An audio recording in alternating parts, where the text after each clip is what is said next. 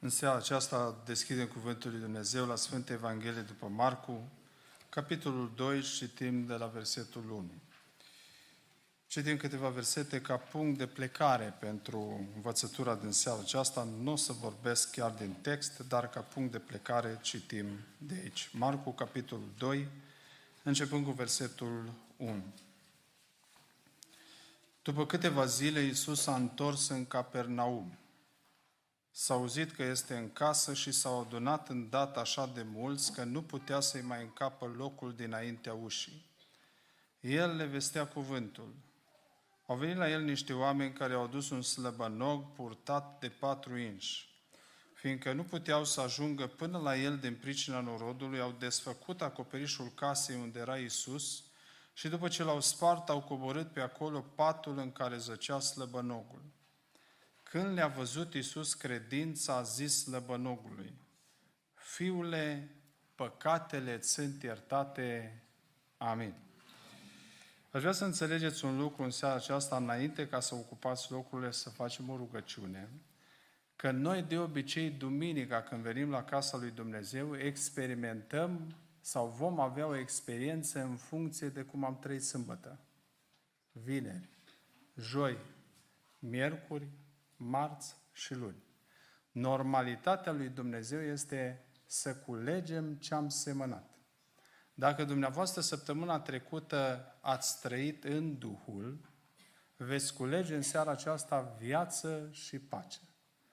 Dacă am umblat după lucrurile firii pământești, vom culege moarte, adică fără chef, plictiseală, moleșeală, fără pasiune. Cam asta e normalitatea. Deci să nu vă așteptați altceva.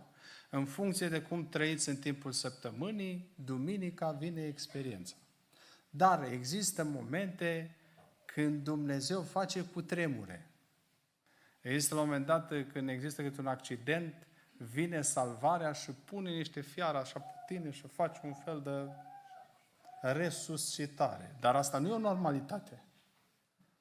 Acum, dacă e nevoie de resuscitare, să facă Dumnezeu resuscitare. Dar nu e normalitatea. Asta se întâmplă din când în când. Normalitatea este să experimentăm în funcție de ce am trăit. Dacă trăim în fire, vom experimenta moartea, indiferent ce biserică este. Iar dacă trăim în Duhul, chiar dacă nu e un predicator renumit, chiar dacă nu există grupuri de cântăreți, vom experimenta viață. Fără niciun predicator. Pentru că dumneavoastră, dacă trăiți în Duhul Duminica, experimentați din Duhul viață și pace. Deci dacă nu ai viață și pace în seara asta, însemnează că ai umblat în fire. Și în momentul să te suci, să te învârți, să te rotești, să te pocăiești. De aceea vrem să facem o rugăciune și dacă cumva n-am trăit în Duhul, să ne cerem iertare. Doamne, eu săptămâna asta n-am trăit în Duhul, nu merit viața. Nu merit pacea, dar Tu ești un Dumnezeu bun. Și vreau să mă pocăiesc, să fiu sincer înaintea Ta, că am umblat după lucruri pământești, dar vreau în seara asta pace și viață. Haideți să fim sinceri înaintea lui Dumnezeu într-o rugăciune, să facem rugăciunea aceasta. Cuvântul lui Dumnezeu este creator, este o mare onoare că Dumnezeu stă de vorbă cu noi. Și haideți să ne rugăm în sensul acesta. Rugați-vă și pentru mine și pentru slujba aceasta de vestirea Cuvântului Dumnezeu. Ne rugăm cu toții. Amin. Vă invităm să ocupați locurile. Unul dintre prezbiterii din adunarea unde eu slujesc, fratele Florin, a spus odată la o slujbă ceva care am ținut minte și vreau să vă spun și dumneavoastră. Împărăția lui Dumnezeu nu este compusă din oamenii care aud cuvântul lui Dumnezeu. Deci trebuie să știți, dumneavoastră, în seara aceasta toți auziți cuvântul. Împărăția lui Dumnezeu nu conține sau nu este compusă din oameni care aud cuvântul. Nu este compusă nici măcar din oameni care aud cuvântul și îl primesc cu bucurie. Deci împărăția lui Dumnezeu nu conține nea oameni care aud și primesc cu bucurie cuvântul. Și împărăția lui Dumnezeu conține oameni, dacă pot să afișez uh, Sfântul Evanghelie după Marcu capitolul 4, versetul 20. Spune așa, alții apoi sunt înfățișați prin sămânța căzută în pământ bun. Aceștia sunt cei ce aud cuvântul, îl primesc și fac rod. Acum vreau să vă spun ceva foarte important. Cu cât auziți mai mult cuvânt pe care nu-l practicați și nu-l faceți, cu atât vă împietriți mai tare. Trebuie să știți ce se întâmplă. Dacă auziți cuvântul și nu-l faceți, auziți, îl primiți cu bucurie, dar nu-l practicați când vă duceți acasă și nu-l faceți, inima dumneavoastră, inima noastră se împietrește mai tare. Dumneavoastră trebuie să înțelegeți, cei mai împietriți oameni sunt în biserică. În urmă cu vreo câteva săptămâni, într-o joi, am avut un botez. Am avut un botez într-o duminică și după aceea s-a mai hotărât o tânără și trebuia să o, când a vrut ea în joia aceea, să facem slujba de botez. Înainte cu o oră de slujba de botez, au venit trei prieteni. O doamnă cu băiatul ei și cu mai o femeie. Domnule, au intrat în biserică ca într-o catedrală. S-au pus pios pe scaun și așteptau. A venit ora șase, când trebuia să înceapă slujba și zice prezbiterul către mine, zice, ai noștri nu vin. Zic, ba da, la și zece. Și așa au fost. Acum eu vă întreb, de ce prietenii de afară au venit cu o oră înainte și pocăiții la și două, și cinci, și șapte, și zece? Cine e împetrit?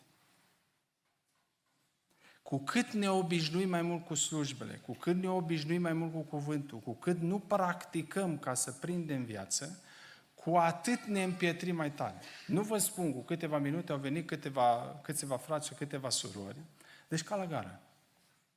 Ori început, m-am dus la două surori care stăteau înaintea lor, ăștia pioși, evlavioși, așteptau ca într-o catedrală cuvântul lui Dumnezeu și surorile noastre, frații noștri, ca la gară, ca la bălci.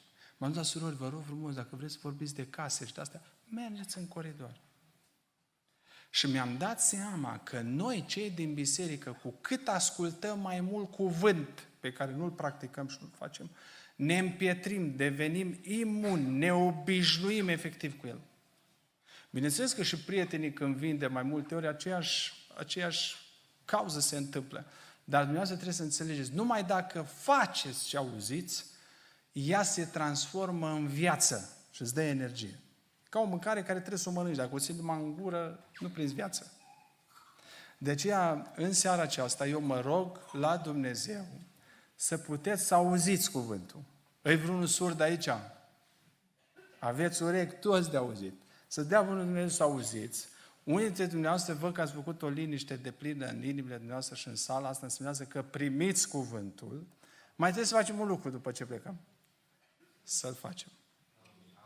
Altfel ne împietrim mai tare. Dumnezeu să ne ajute la lucrul acesta.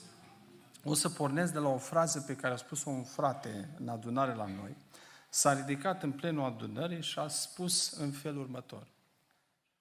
Dacă n-ai sănătate, n-ai nimic pe lumea asta. Sunteți de acord? Gândiți-vă bine înainte să ziceți amin. Dacă n-ai sănătate, n-ai nimic pe lumea asta. Oare așa să fie? Să n-ai nimic pe lumea asta dacă n-ai sănătate.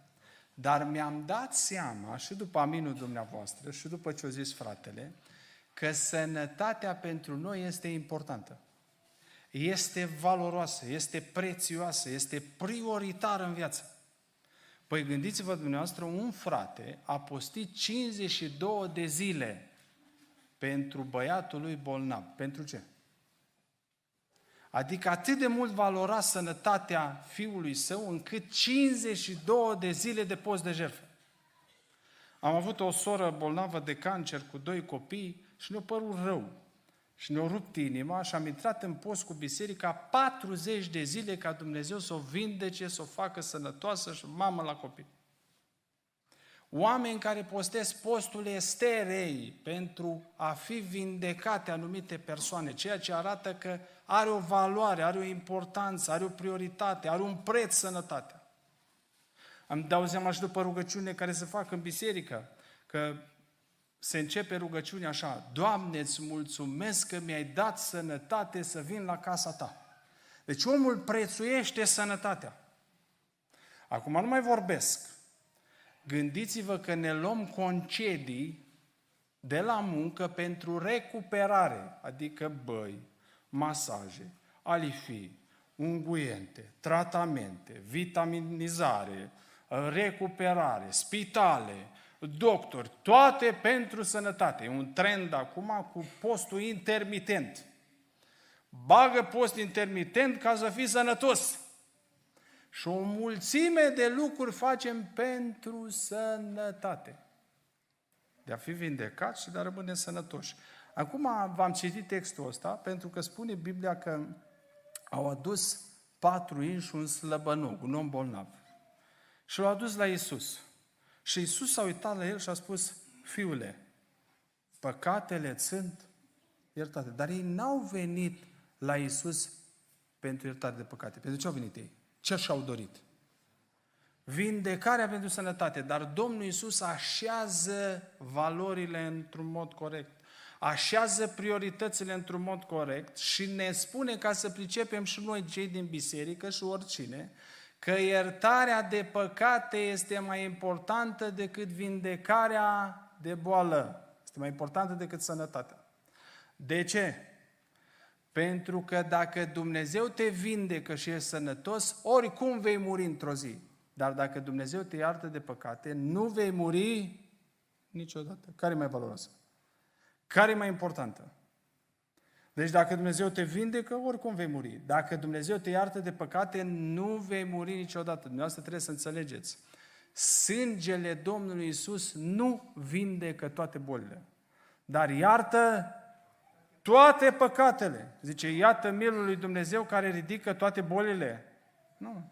Toate păcatele, dumneavoastră trebuie să înțelegeți, vindecarea era și în Vechiul Testament. Nu trebuia să vină Isus pentru a vindeca. Pentru că existau oamenii lui Dumnezeu în Vechiul Testament care se rugau și oamenii erau vindecați. Nu pentru asta a venit Isus să fim vindecați de boală și sănătoși, ci El a venit pentru iertare de păcate. Jertfa Domnului Isus nu a fost ca să ne dea sănătate și vindecare, pentru că asta exista și posibilitatea în Vechiul Testament, ci lucru prioritar. Era iertarea de păcate. Acum vreau să vă pun o întrebare. La dumneavoastră, care e prioritatea? Iertarea de păcat sau vindecarea de bolă? Când v-ați luat ultima dată un concediu de trei zile pentru curățire de păcate? Când a fost ultima dată când v-ați luat o zi? Că spuneți, domnule, trebuie să am o curățire de păcate. Trebuie să fiu iertat de toate păcatele și trebuie să stau înaintea lui Dumnezeu în rugăciune și îmi iau concediu o zi de la muncă. Ce vi se pare că e prioritar? Uitați-vă în biserică ce foc este în rugăciunea de vindecare. Când e vorba de sfințire și de curățire, rugăciuni foarte scurte. Pentru că se pare că am inversat valorile. Eu nu spun că sănătatea nu este bună. Și eu îmi doresc sănătate. Dar dumneavoastră trebuie să înțelegeți care sunt prioritățile, care sunt valorile adevărate, care este prețul adevărat. Cu ajutorul lui Dumnezeu și a unora dintre cei care sunt pe aici, uh, vreau să mă mut și eu la țară. Slavă Domnului! Bun. Doriți un lucru bun pentru mine. Zice, fugi la munte, scapă-ți viața. Fratele Bogdan m-a făcut un proiect așa pentru o căsuță acolo și m-am apucat și a venit un frățior de la 100 de kilometri distanță să mă ajute. Mai cu câțiva frați, au vrut el să ajute, au zis și au venit să, să ajute 18 ani, o terminat liceu și de la facultate. Și în discuțiile care am purtat cu frații acolo, ăsta era în a șasea zi de post. Ținea șapte zile de post. Și eu, curios, interesat, bă, pentru ce postește băiatul ăsta, 18 ani, merge la facultate, pentru ce postește șapte zile? Era între a șasea zi. Știți ce am mărturisit? Nu vreau să pierd raiul. Vreau să fiu curat și să biruiesc orice păcat. Era într-a șasea zi de post. Pentru că își dorea biruința asupra păcatului și nu voia să piardă raiul. Când mi-au spus așa ceva, vă spun drept, că n-am mai mâncat nici o ziua aia. Am postit și eu, pe eram, nu eram nesimțit. Ăsta vine să mă ajute la construcție, eu mă pun să mânc și el postește. Așa m-a cucerit de tare, de zic, bă, nu mai mânc nici eu. Unde sunt oamenii ăia?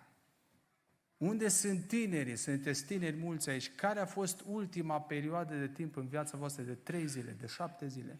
Gândiți-vă, 52 de zile pentru vindecarea unui copil care e pe moarte. Cât postim și ne rugăm pentru un copil care e mort spiritual? Care e valoarea? Care e prețul? Care e prioritatea? Care e ordinea pentru viața noastră? Doamne, ai milă de noi. De aceea vreau să vă spun un lucru foarte simplu. Poate că dumneavoastră îl știți, eu îl împachetez un pic ca să intru în inima dumneavoastră, în mintea dumneavoastră, dar țineți minte. Noi ar trebui să ne jertfim mai mult, să dăruim timp mai mult, preț mai mult pentru iertare de păcate. Vreau să vă întreb, surorile, când a fost ultima zi de poș și rugăciune pentru că vă merge gura bine? Dar cum? Care a fost ultima zi de poș și rugăciune pentru că suntem lacomi? Care au fost ultimele trei zile de poș și rugăciune din cauza răutății care o avem? Dumneavoastră nu vedeți ce prețuim noi. Acum, încă o dată vă spun, așezăm lucrurile în ordine. Și aici zice, textul zice să știți că Fiul omului are putere pe pământ, ce să facă? Să ierte păcatele. Dar asta nu însemnează că nu l-a vindecat pe bolnav. Dar a așeza niște priorități în viață. Prima dată este iertarea de păcate și apoi este vindecarea de boală. Dumneavoastră care o vreți? Să fie completă. Și iertarea și vindecarea. Nu ne supărăm. Numai că dumneavoastră trebuie să înțelegeți, cel mai mult ne place și mai ales dumneavoastră de biserică pentecostală și pot să vorbesc cu dumneavoastră mai deschis lucrul ăsta, ă, cei mai mulți le place pasajul din Iacov, capitolul 5. Știți despre ce vorbește? Despre vindecare de boală, despre ungere, despre rugăciune și despre vindecare. Și cum auzim, băi, în Bucovina e un om al lui Dumnezeu, face ungerea, se roagă, mergem până în Bucovina. Mergem până în Bihor. Mergem până în... Suntem în stare să mergem peste tot, dar noi nu înțelegem prioritățile chiar din textul ăsta. Eu zis dumneavoastră ce zice.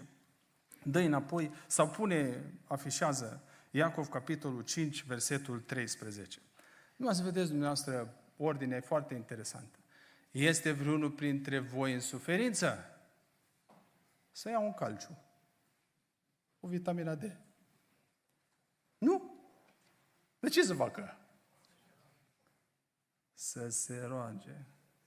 Adică primul lucru când apare nu este medicamentul pentru sănătate, ci este rugăciunea, să te pleci pe genunchi, să devii dependent de Dumnezeu. Următorul verset, 14. Este vreunul printre voi bolnav? Întrebare. Este vreunul printre dumneavoastră bolnav? Ridicați o mână. Îi? Cam puțin bolnavi aveți.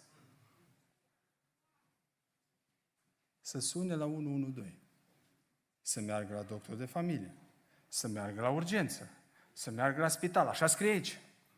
Dar dumneavoastră ce faceți când vă îmbolnăviți? Ce faceți dumneavoastră prima dată? Acum iară zic că ăștia că e cu COVID-ul și unul de ăsta e pe lângă mine. Și am un spray cu propolis, pac câte o... Bă, ce știm să ne protejăm? Bă, să nu fac în gât să mă protejez de răceală, să mă protejez de nu știu ce. Dar aici ai totul pe parte spirituală. Pune, te rog, versetul 15. Uitați-vă dumneavoastră ce spune la versetul 15. Rugăciunea făcută cu credință va ce? Nu scrie nimic de vindecare aici. Deci în momentul când se face rugăciunea pentru bolnav, ce scrie? Rugăciunea făcută cu credință de prezbiter va mântui pe cel bolnav. Nu-l va însănătoșa prima dată, ci îl va mântui și mai jos scrie, dacă a făcut păcate, le vor fi iertate. Și Domnul îl va sănătoși. Deci, unde este vindecarea? Unde este sănătatea și unde este mântuirea și iertarea de păcate? Tocmai că slăbănogul ăsta a fost lăsat cu boala asta ca să ajungă la iertare de păcate. Dar problema slăbănogului nu era boala, ci era păcatul. Și aici este ordinea, va mântui, adică îi va ierta păcatele și apoi este vindecarea și însănătoșirea. Numai că noi ne place direct să mergem la capitolul 5 din Iacov și uităm care și capitolul 1, și capitolul 2, și capitolul 3, și capitolul 4. Vreau să vă întreb, dumneavoastră, când mergeți la, la medic, dacă vă la doctor, vă duceți direct, intrați în sala de operație, vă puneți pe masă și domn doctor, operație. Ce zice doctorul? Păi stai mă, că până la capitolul ăsta trebuie niște investigații, trebuie niște analize. Dumneavoastră trebuie să înțelegeți, Cartea Iacov este un manual de sănătate. Nu mai căutați pe net, nu mai căutați pe la medici, avem în Biblie un manual de sănătate, Cartea Iacov. Toată Cartea Iacov este un manual de sănătate și de-abia în capitolul 5 este sănătatea trupului. Noi vrem să sărim patru capitole direct în capitolul 5 și să fim vindecați. Mergem la rugăciune să fim vindecați. Dar Iacov începe cu capitolul 1. Ia, hai pune capitolul 1, mergem în fiecare capitol și cităm așa câteva versete să vedeți că toată epistola este despre sănătate. Ia auziți. Iacov, roba lui Dumnezeu și al Domnului Isus Hristos, către cele 12 seminții care sunt împrăștiate. Ziceți dumneavoastră. Ce le trimite? Despre ce vorbește? Sănătate! Numai că nu începe cu sănătatea trupului. Asta e la capitolul 5. Primul capitol din manualul de sănătate al lui Dumnezeu din Cartea Iacov vorbește despre o minte sănătoasă. Pentru că de aici pleacă tot. Ia gândiți-vă dumneavoastră ce spune la Filipeni 4 cu 6 sau cu 7, dacă pot să afișez. 4 cu 7. Și pacea lui Dumnezeu, care întrece orice pricepere, vă va păzi inimile și gândurile în Hristos Iisus. Adică mintea dumneatale are un gardian, are un paznic numit pacea lui Dumnezeu. Ăsta este făcut să spăzească mintea. E în momentul când pacea cade jos, când gardianul ăsta este omorât, există un asediu în mintea ta și mintea ta devine bolnavă și făcută praf. De aceea dumneavoastră auziți despre depresie, despre descurajare, despre tulburare psihică. Și oamenii, mulți acum merg la psiholog. Dar ce psihologul îi vindecă de mână, de ficat? Cu ce are probleme psihologul? Cu mintea ta. Pentru că dacă paznicul ăsta, ascultați-mă, dacă dumneavoastră nu puneți capul sau noi nu punem capul pe pernă seara și zicem, eu mă cul și adorm în paznicul ăla e luat de acolo și un asediu asupra minții. Dumneatale ți-ai pierdut pacea, paznicul. Și degeaba mergi la rugăciune pentru vindecare și ungere, pentru că dumneatale ai problemele la minte. Și orice om la care te duci la ungere și la rugăciune trebuie să facă investigația de la capitolul 1. Cei în mintea ta? Pentru că dacă nu ai pace și te îngrijorezi și te stresezi, dumneavoastră trebuie să înțelegeți, îngrijorarea, stresul este bumul cel mai puternic care distruge imunitatea trupului. Și atunci trebuie să înțelegeți, prima dată lucrăm la minte. Deci veniți la mine toți cei trudiți și împovărați și eu vă dau ce? Nu stres, nu îngrijorare, nu tulburare, nu panică, nu frică. Astea sunt niște intruși. Eu v-am mai spus aici, cred că când mama mea o ducea pe bunica la medic, o durea rău capul, întreba medicul, domnul doctor, ce are? Și doctorul zicea, goange. Adică are un stol de muște care o invadat și face bzzz.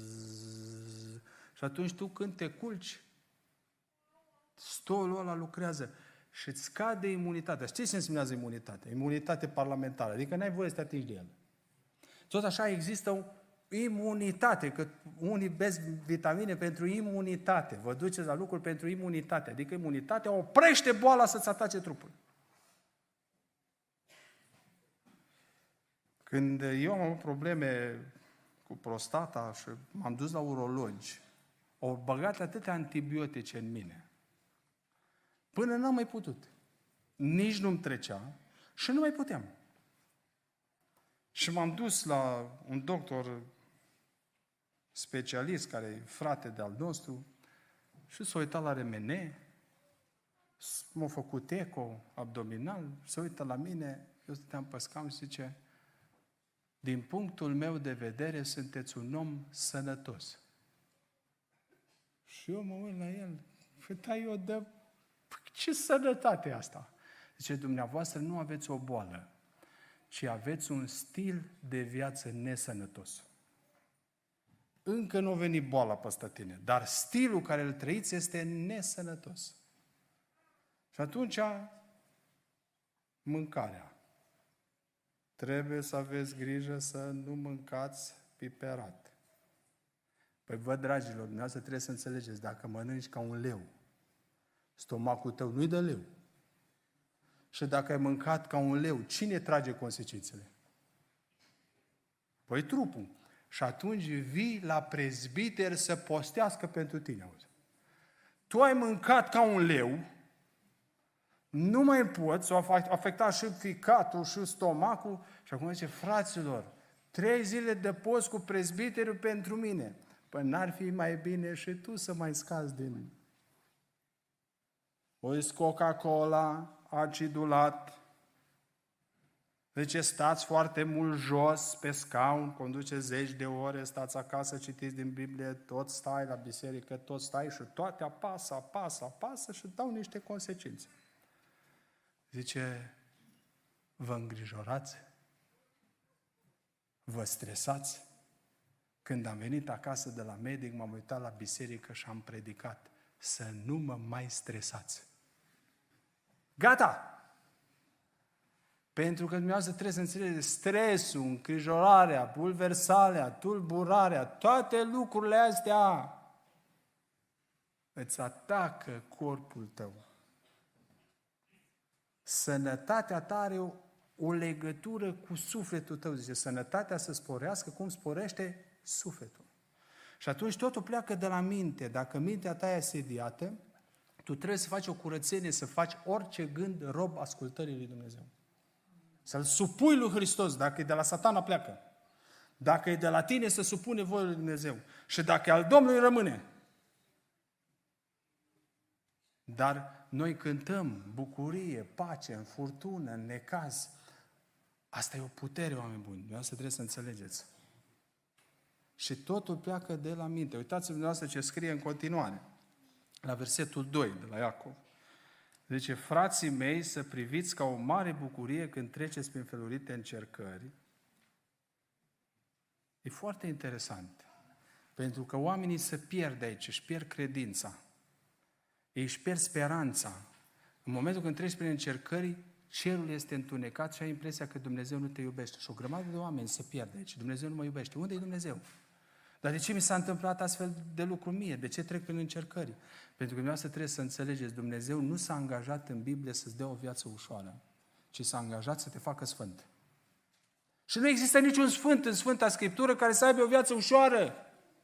Toți au trecut prin încercări, prin felurite încercări, nu doar o încercare, toate felurile de încercări.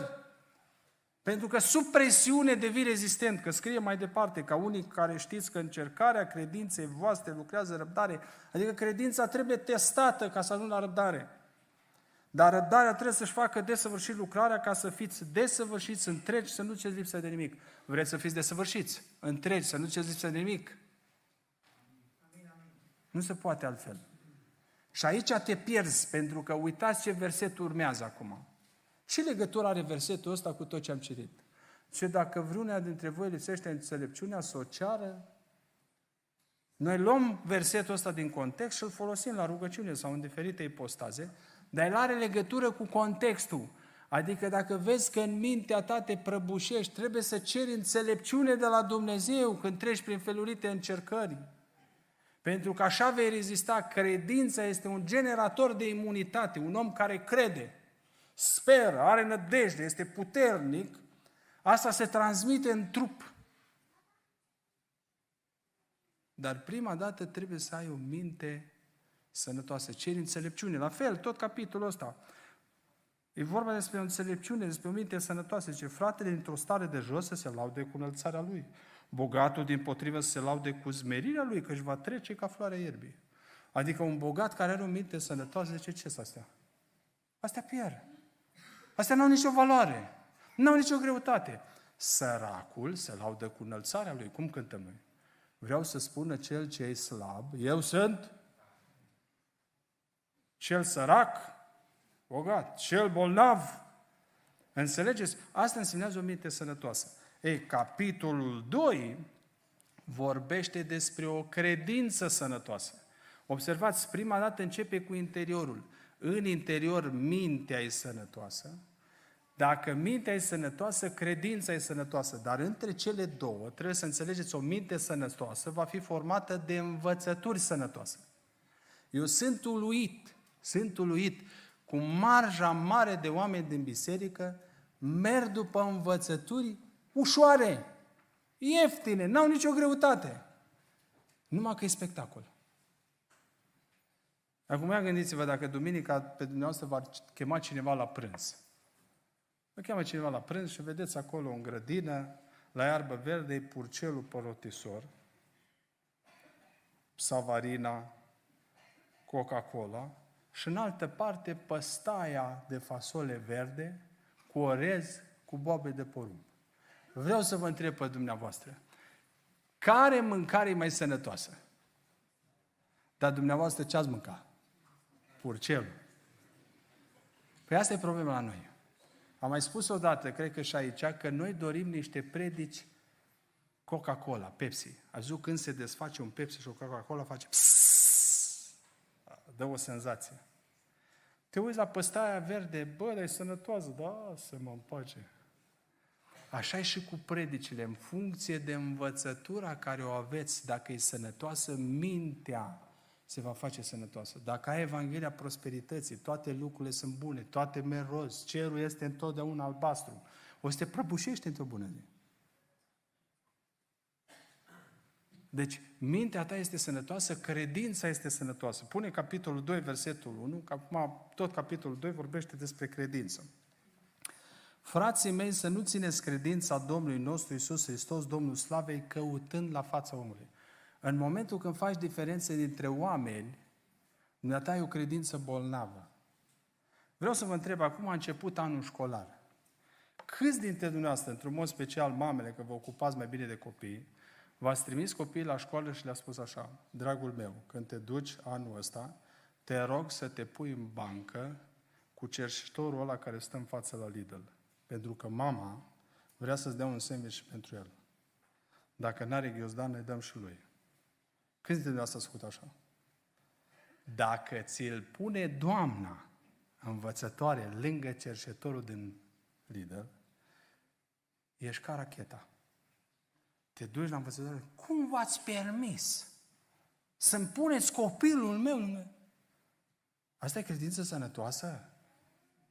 Să faci diferență între oameni? Nu. Deci voi vedeți pe unul care e înstărit, care are inelul, are autoritate, are gradul, și poftiți în față. Și săracul îl împingeți în spate. Eu la fel sunt uluit de ce se întâmplă în biserici când văd nu e rău că vin parlamentari, că vin deputați, că vin primari. Dar când îi se dă un cuvânt la domnul deputat în biserică, mie mi se zbărlesc urechile primarul are cuvântul în primărie. Deputatul în Parlament. Aici nu vorbesc decât frații născuți din nou. Și sunt toți frați. Păi vreau să vă întreb, dacă îl lăsăm pe deputatul din lume să vorbească în față, de ce nu lăsăm și pe săracul din spate să aibă un cuvânt? La sărac îi spunem, taci, stai acolo liniștit că discutăm după. Dar la domnul deputat, nu, respectul ăsta trebuie să fie afară, nu în biserică. Afară mă duc la primărie și îmi respect primarul. Îmi respect deputații, parlamentari. Noi jonglăm. Aici facem fețe și afară nu-i respectăm. Nu! În primărie le dau respectul. La școală, dacă e director, îi dau respectul. Dar biserica este singur loc din universul ăsta unde suntem egali.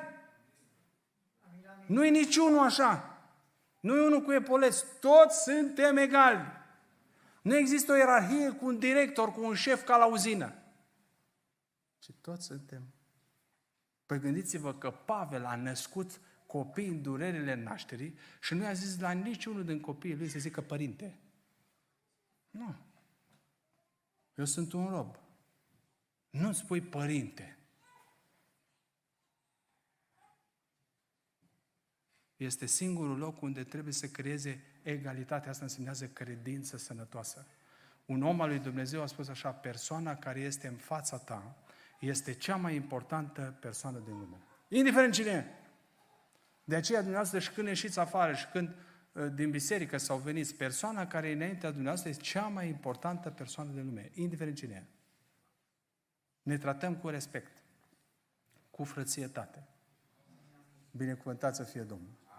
Amin. Și mai departe, dacă citiți, uh, zice mai departe, dacă un frate sau o soră sunt goi și lipsiți de hrana de toate zilele și unul dintre voi le zice, duceți-vă în pace, încălțiți-vă și săturați-vă, fără să le dea cele trebuincioase trupului, la ce ar folosi? Tot așa credința, dacă nu are fapte, este credință bolnavă, care nu-i pusă în acțiune.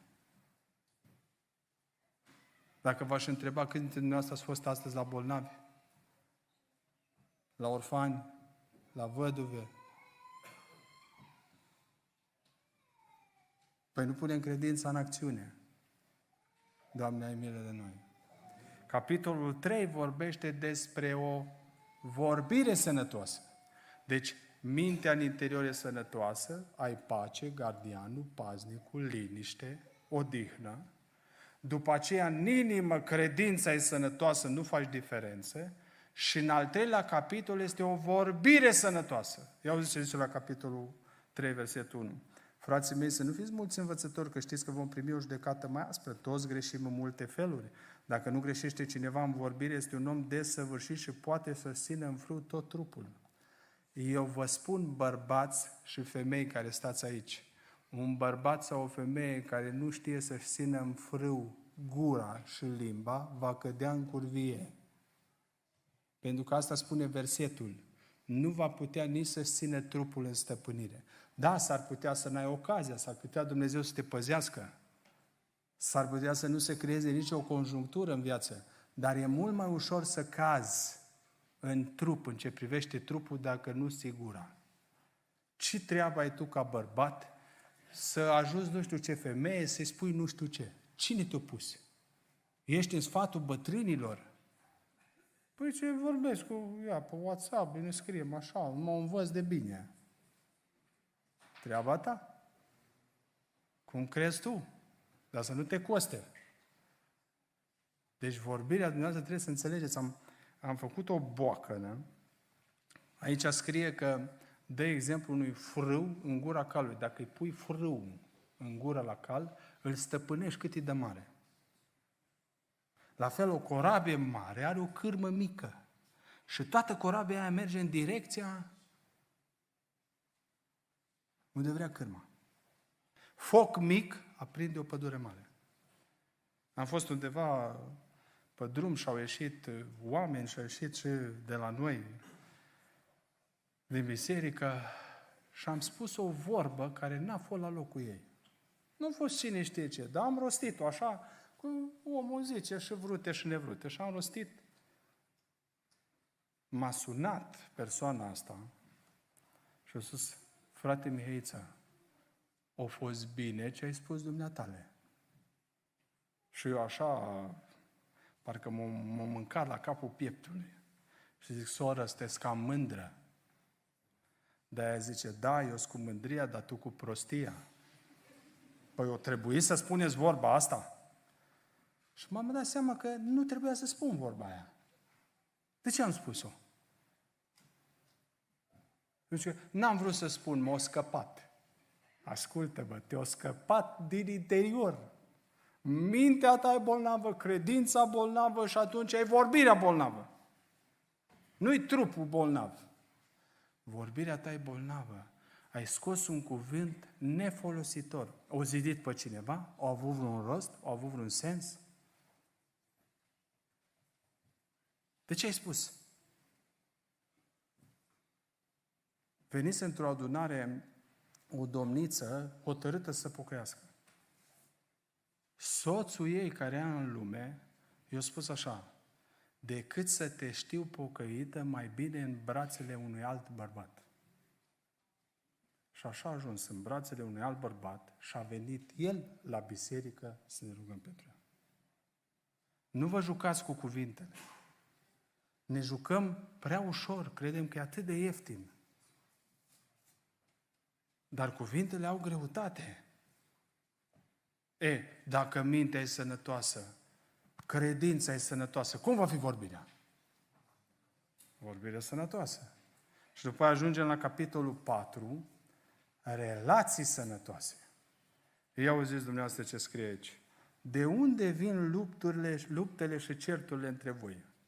Păi dacă ai vorbi ca mine, necugetat, nefolositor, ce se întâmplă după aia? Luptă și ceartă. I-ai spus o vorbă la noră ta și ce ai creat? O relație, luptă și ceartă. Dumneavoastră trebuie să înțelegeți un lucru foarte important. Citiți, dumneavoastră toți știți că Dumnezeu este dragoste. Dragoste însemnează părtășie, legătură. Ascultați-mă ce vă spun în seara asta. Lipsa dragostei dintr-un om anulează toate darurile care le ai. Zice 1 Corinteni, capitolul 13, versetul 1. Chiar dacă și n-ai dragoste, se anulează tot. Cu toate darurile care le ai, dacă nu iubești, totul se anulează.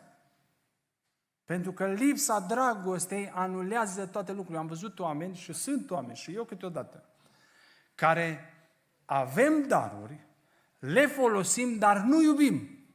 Și le anulează pe toate. Omul nu se deschide. Pentru că dragostea trebuie unită cu adevărul, trebuie unită cu darul. Cineva a avut o descoperire că venise Domnul și s-a uitat și a rămas neluat unul dintre cei mai buni predicatori din țară. Și persoana asta a întrebat, Doamne, dar cum se poate să nu iei persoana asta? Ce pentru că toate slujbele care le-a făcut, nu le-a făcut de dragul meu. Și dacă ce faci, nu faci de dragul lui, anulează tot. Anulează darurile și anulează slujbele. Deci lipsa de dragoste anulează daruri, anulează slujbe, pentru că dumneavoastră ați citit cum scrie. Dacă aveți probleme unii cu alții și veniți cu ceva să faceți o slujbă la altar cu darul vostru, ce să faceți? Deci, opriți tot pentru că se anulează slujbele. Lipsa dragostei, luptele, certurile, anulează darurile, anulează slujbele, anulează părtășia cu Dumnezeu. Deci, bărbaților, nu țineți necaz pe nevestele voastre, ca să nu fie împiedicate ce? În momentul când nu iubești lipsa de dragoste, anulează părtășia cu Dumnezeu. Și să nu mai spun că lipsa de iubire anulează imunitatea iară. Toate lucrurile astea care v-am spus anulează imunitatea corpului. Dacă ai o minte bolnavă, dacă ai o credință bolnavă, dacă ai o vorbire bolnavă, dacă ai relații bolnave, toate astea se răsfrâng în trup. Că ăsta e ultimul. De aia trebuie să iei de la capitolul 1. Ne spunea despre fratele Nichifor Marcu, nu știu dacă v-am spus aici, că el avea darul ăsta descoperit de la Domnul și o trimitea Domnul, te duci acolo direct. Și a ajuns la o femeie cu, care avea copii și era pe moarte. Și s-a uitat la ea pe pat și a zis, băi, tu trebuie să spui că tu ai ceva problemă. Deci, dar cum să n-am probleme? Știi de ce s-a papat? Din cauza la socrii mei. Eu nu mai pot suporta. Și fratele Nichifor zice, a, păi atâta ne rugăm, te dai jos din pat și ne rugăm până ierți. Și zice, frate, Natale, vezi în ce stare sunt din cauza lor, eu nu-i pot ierta. Și te dai jos din pat, dar nici nu mă pot da jos din pat. Cum poți să te dai? Și atâta s-a rugat cu femeia asta, până la urmă zice femeia, auzi, am primit așa și uite iert. Și fratele Nichifor, slavă Domnului! Acum ne rugăm să-i poți iubi. Ai, zice asta, niciodată. De iertate am iertat, dar să iubesc pe ăștia. Atâta ne rugăm până îi poți iubi. S-a rugat cu ea până, zice, bă, dar pierd raiul, pierd totul pentru... Păi, și iubesc. Și fratele Nichifor nici nu mai făcut nicio rugăciune de vindecare. Domnul, S-a plecat.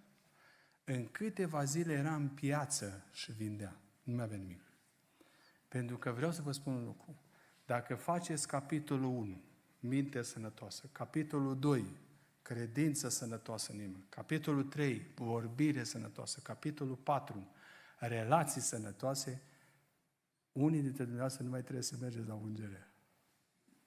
Nu mai trebuie să mergeți la rugăciune pentru că veți fi vindecați. Dar, asta nu exclude capitolul 5.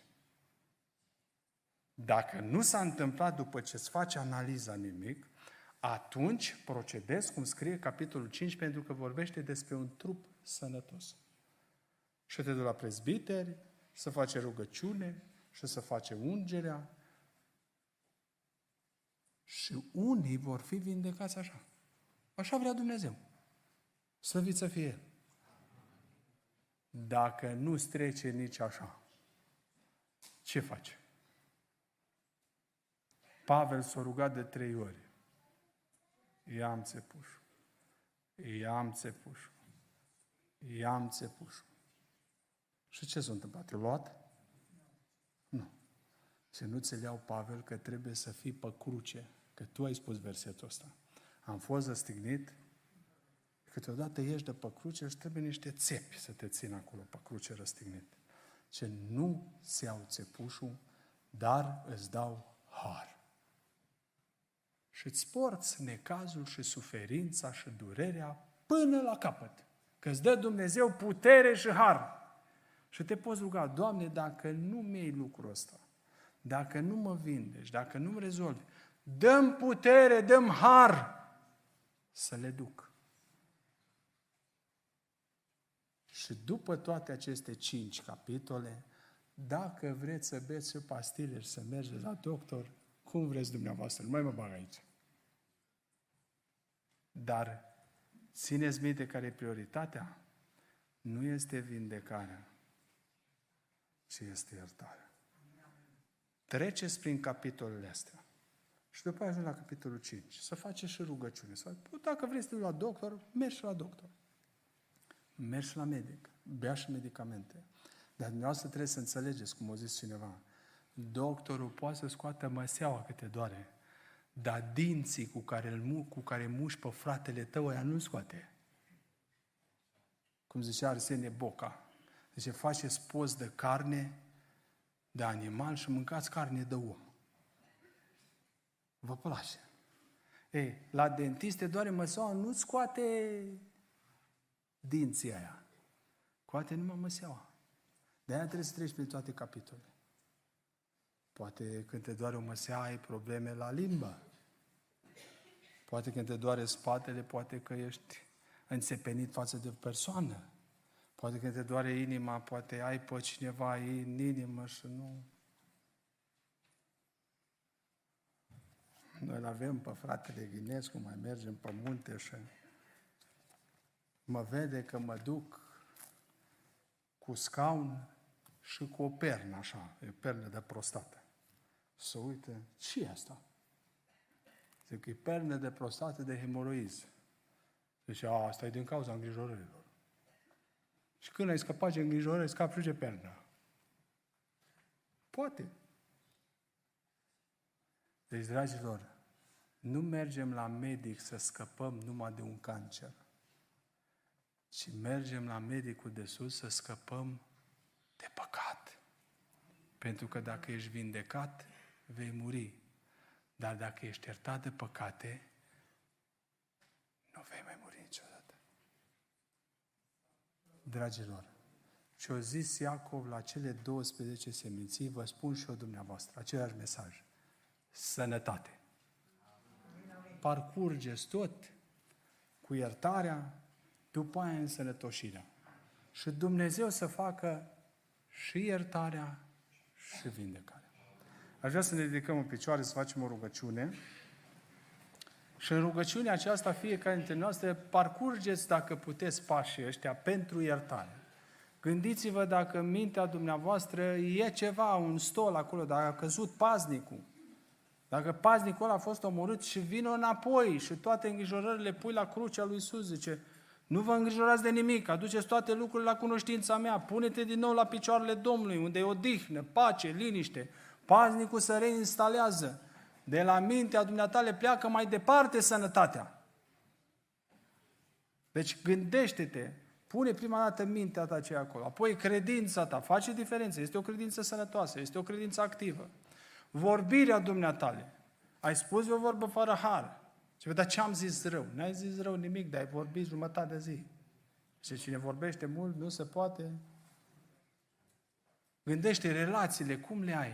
Cu cei din jur, cu cei din biserică, cu slujitori, cu copiii tăi, cu părinții tăi. care sunt relațiile? Și după aceea spune, Doamne, vreau să mă și vindeci în trup. Dăm o minte sănătoasă, o credință sănătoasă, o vorbire sănătoasă, relații sănătoase și trup sănătos. Nu putem merge direct la capitolul 5, că nu e corect față de cuvânt. De aceea Dumnezeu rugați-vă și pentru iertare și pentru vindecare. Și Dumnezeu, ca un tată bun, știe cum să procedeze cu fiecare dintre noi. Haideți să ne rugăm cu toții, Domnul.